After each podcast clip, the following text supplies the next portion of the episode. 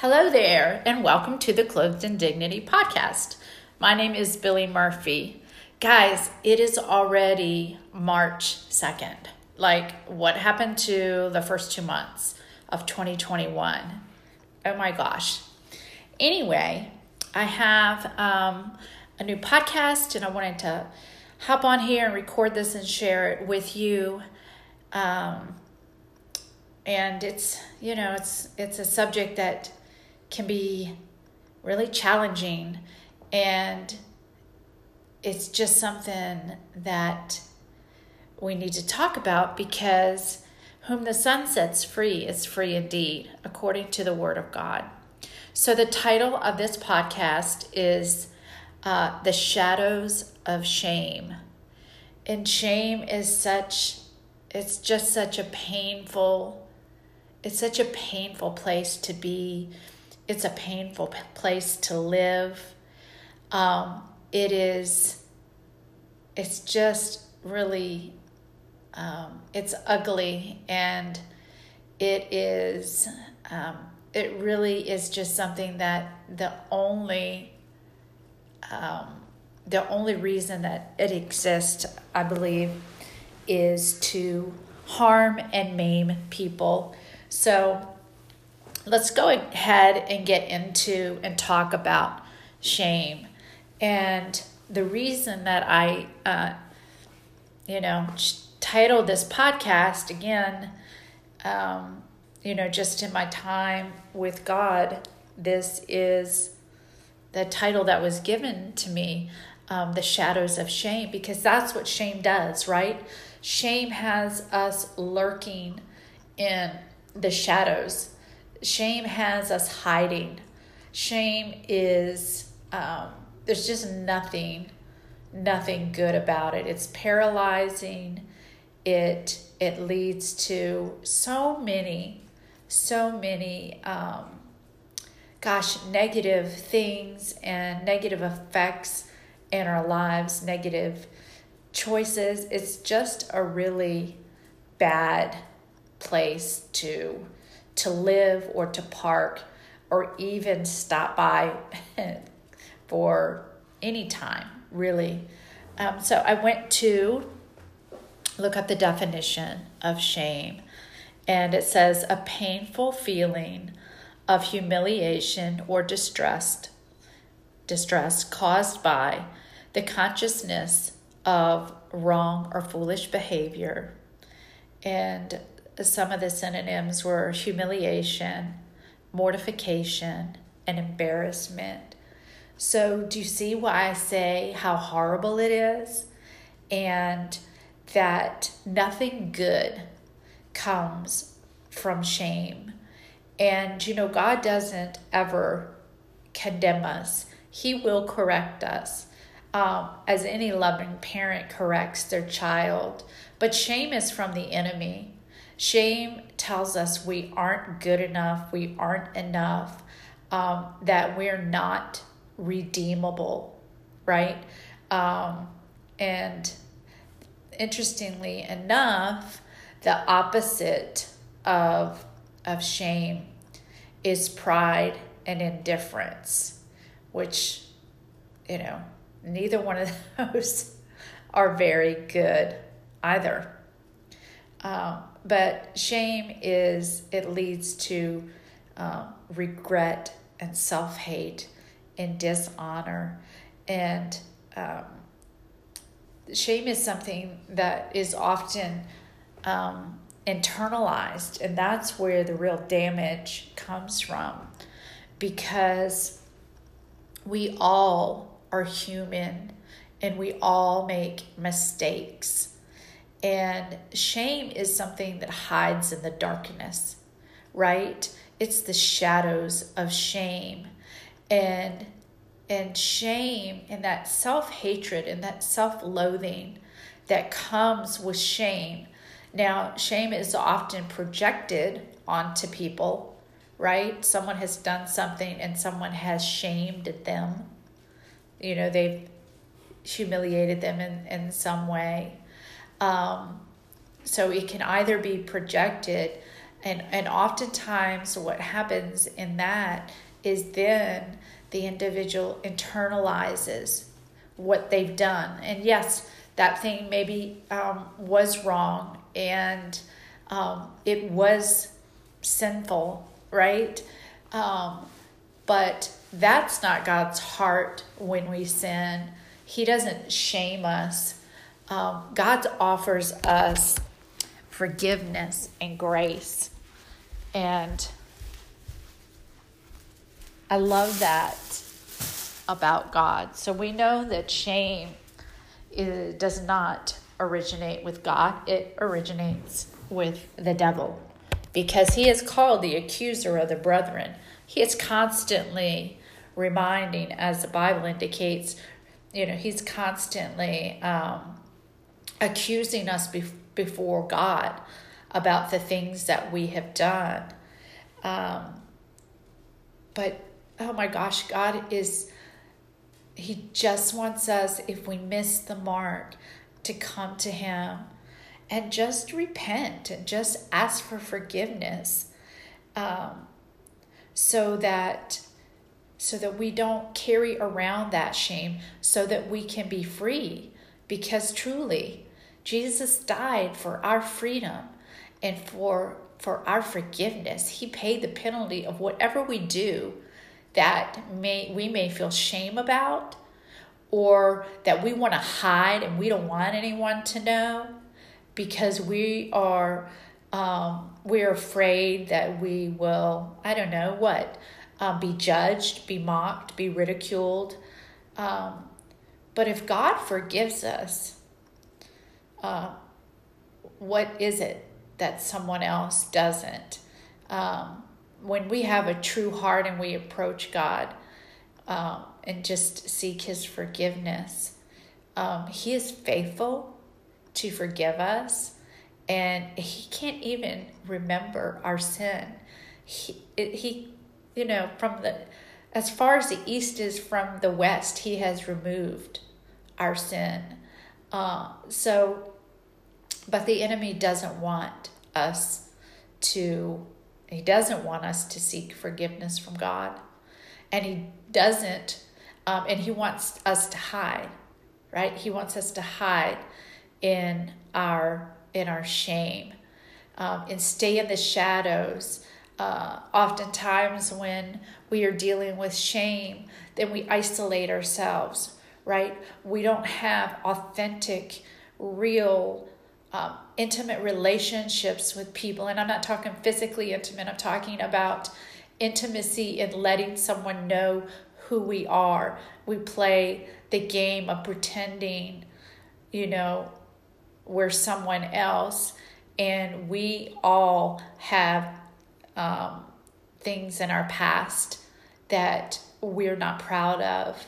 I mean, it, it really, really makes me mad um, that we would be bound by shame, that anyone would be bound by shame when Jesus hung on the cross and died and paid for that thing that you did or I did that the that the devil wants us to be shamed by. Um, and the I was you know looking at you know just some more um, articles and and just doing some research about shame. And in, in one of the articles, it said that shame pronounces us guilty, while Jesus pronounces us guiltless. Isn't that beautiful? Because he paid the price for our sin. He paid the price for that thing we, we might feel shame about. Um, and there were a couple of scriptures that I thought were, you know, really beautiful and just spoke to this. Um, one of them is found in 2 Samuel 12 and 13. And this was after King David, um, a man after God's own heart, is how the Bible defines him. And yet he he committed adultery. And the woman who he had committed adultery with, he had her husband killed. Um, and, you know, he, that would be something, right, for the, to really be shamed about and to carry shame about. Um, but in 2 Samuel 12 and 13, this is David talking to Nathan, who um, knew full well uh, what had happened, even though David tried to hide it. And David said to Nathan, I have sinned against the Lord. And Nathan said to David, The Lord has also put away your sin. Because David did repent, he did ask God for forgiveness. And that's the beauty. Um, because he's admitting, right? He's admitting what he did. And by his admit his admitting it, you know, and then asking God's forgiveness, then God puts that away as far as the east is from the west. But it's not always easy, right? It's it's hard. It's hard.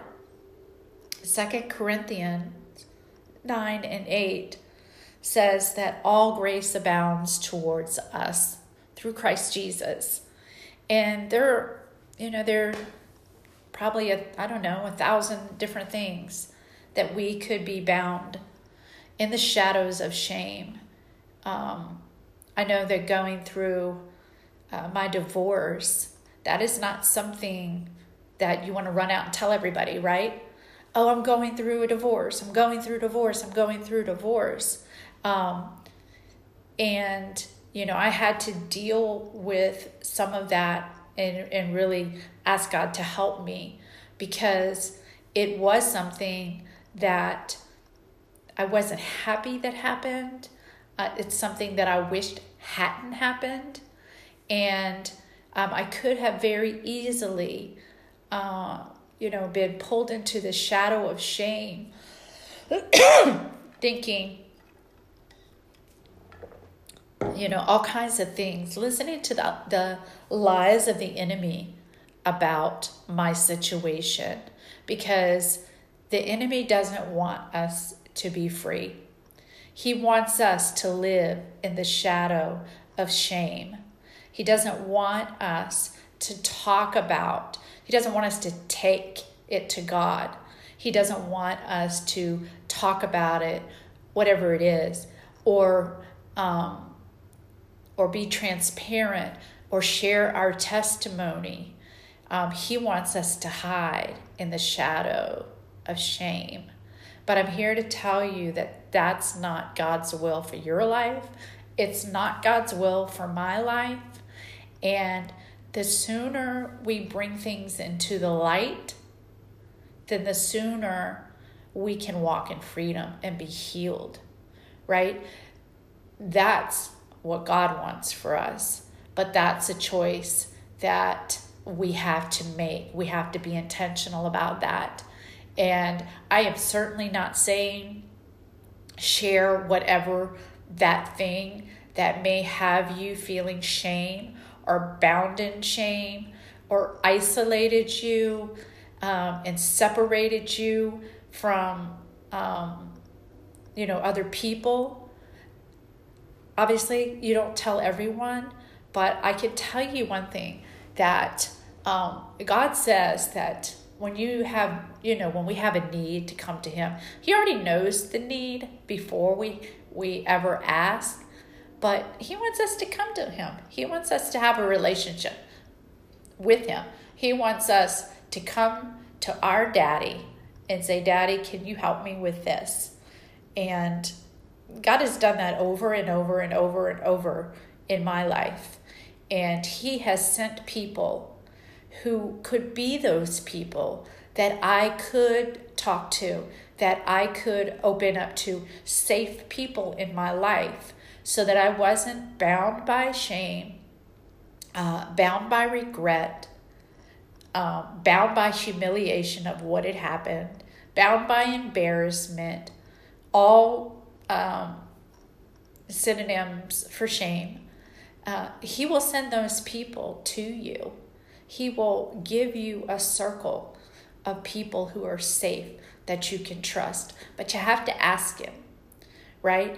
And then as we build safe relationships, it's not something that happens overnight. We have to put in the work and the effort to become um, to become friends and to build that that safe relationship. So we don't really, you know, like just go and um, you know blurt it all out as soon as we meet someone.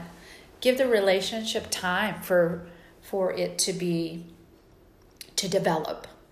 But the best place to take our pain and our shame is to the cross because Jesus paid it all. So I just really I hate the thought of people living in shame when they can be free. So let's just not live in the shadow of shame. Let's give it to God, whatever it is, and trust that He will take us out of the shadows, out of the darkness, into His marvelous light, and then we can live the abundant life that He talks about in John 10 10.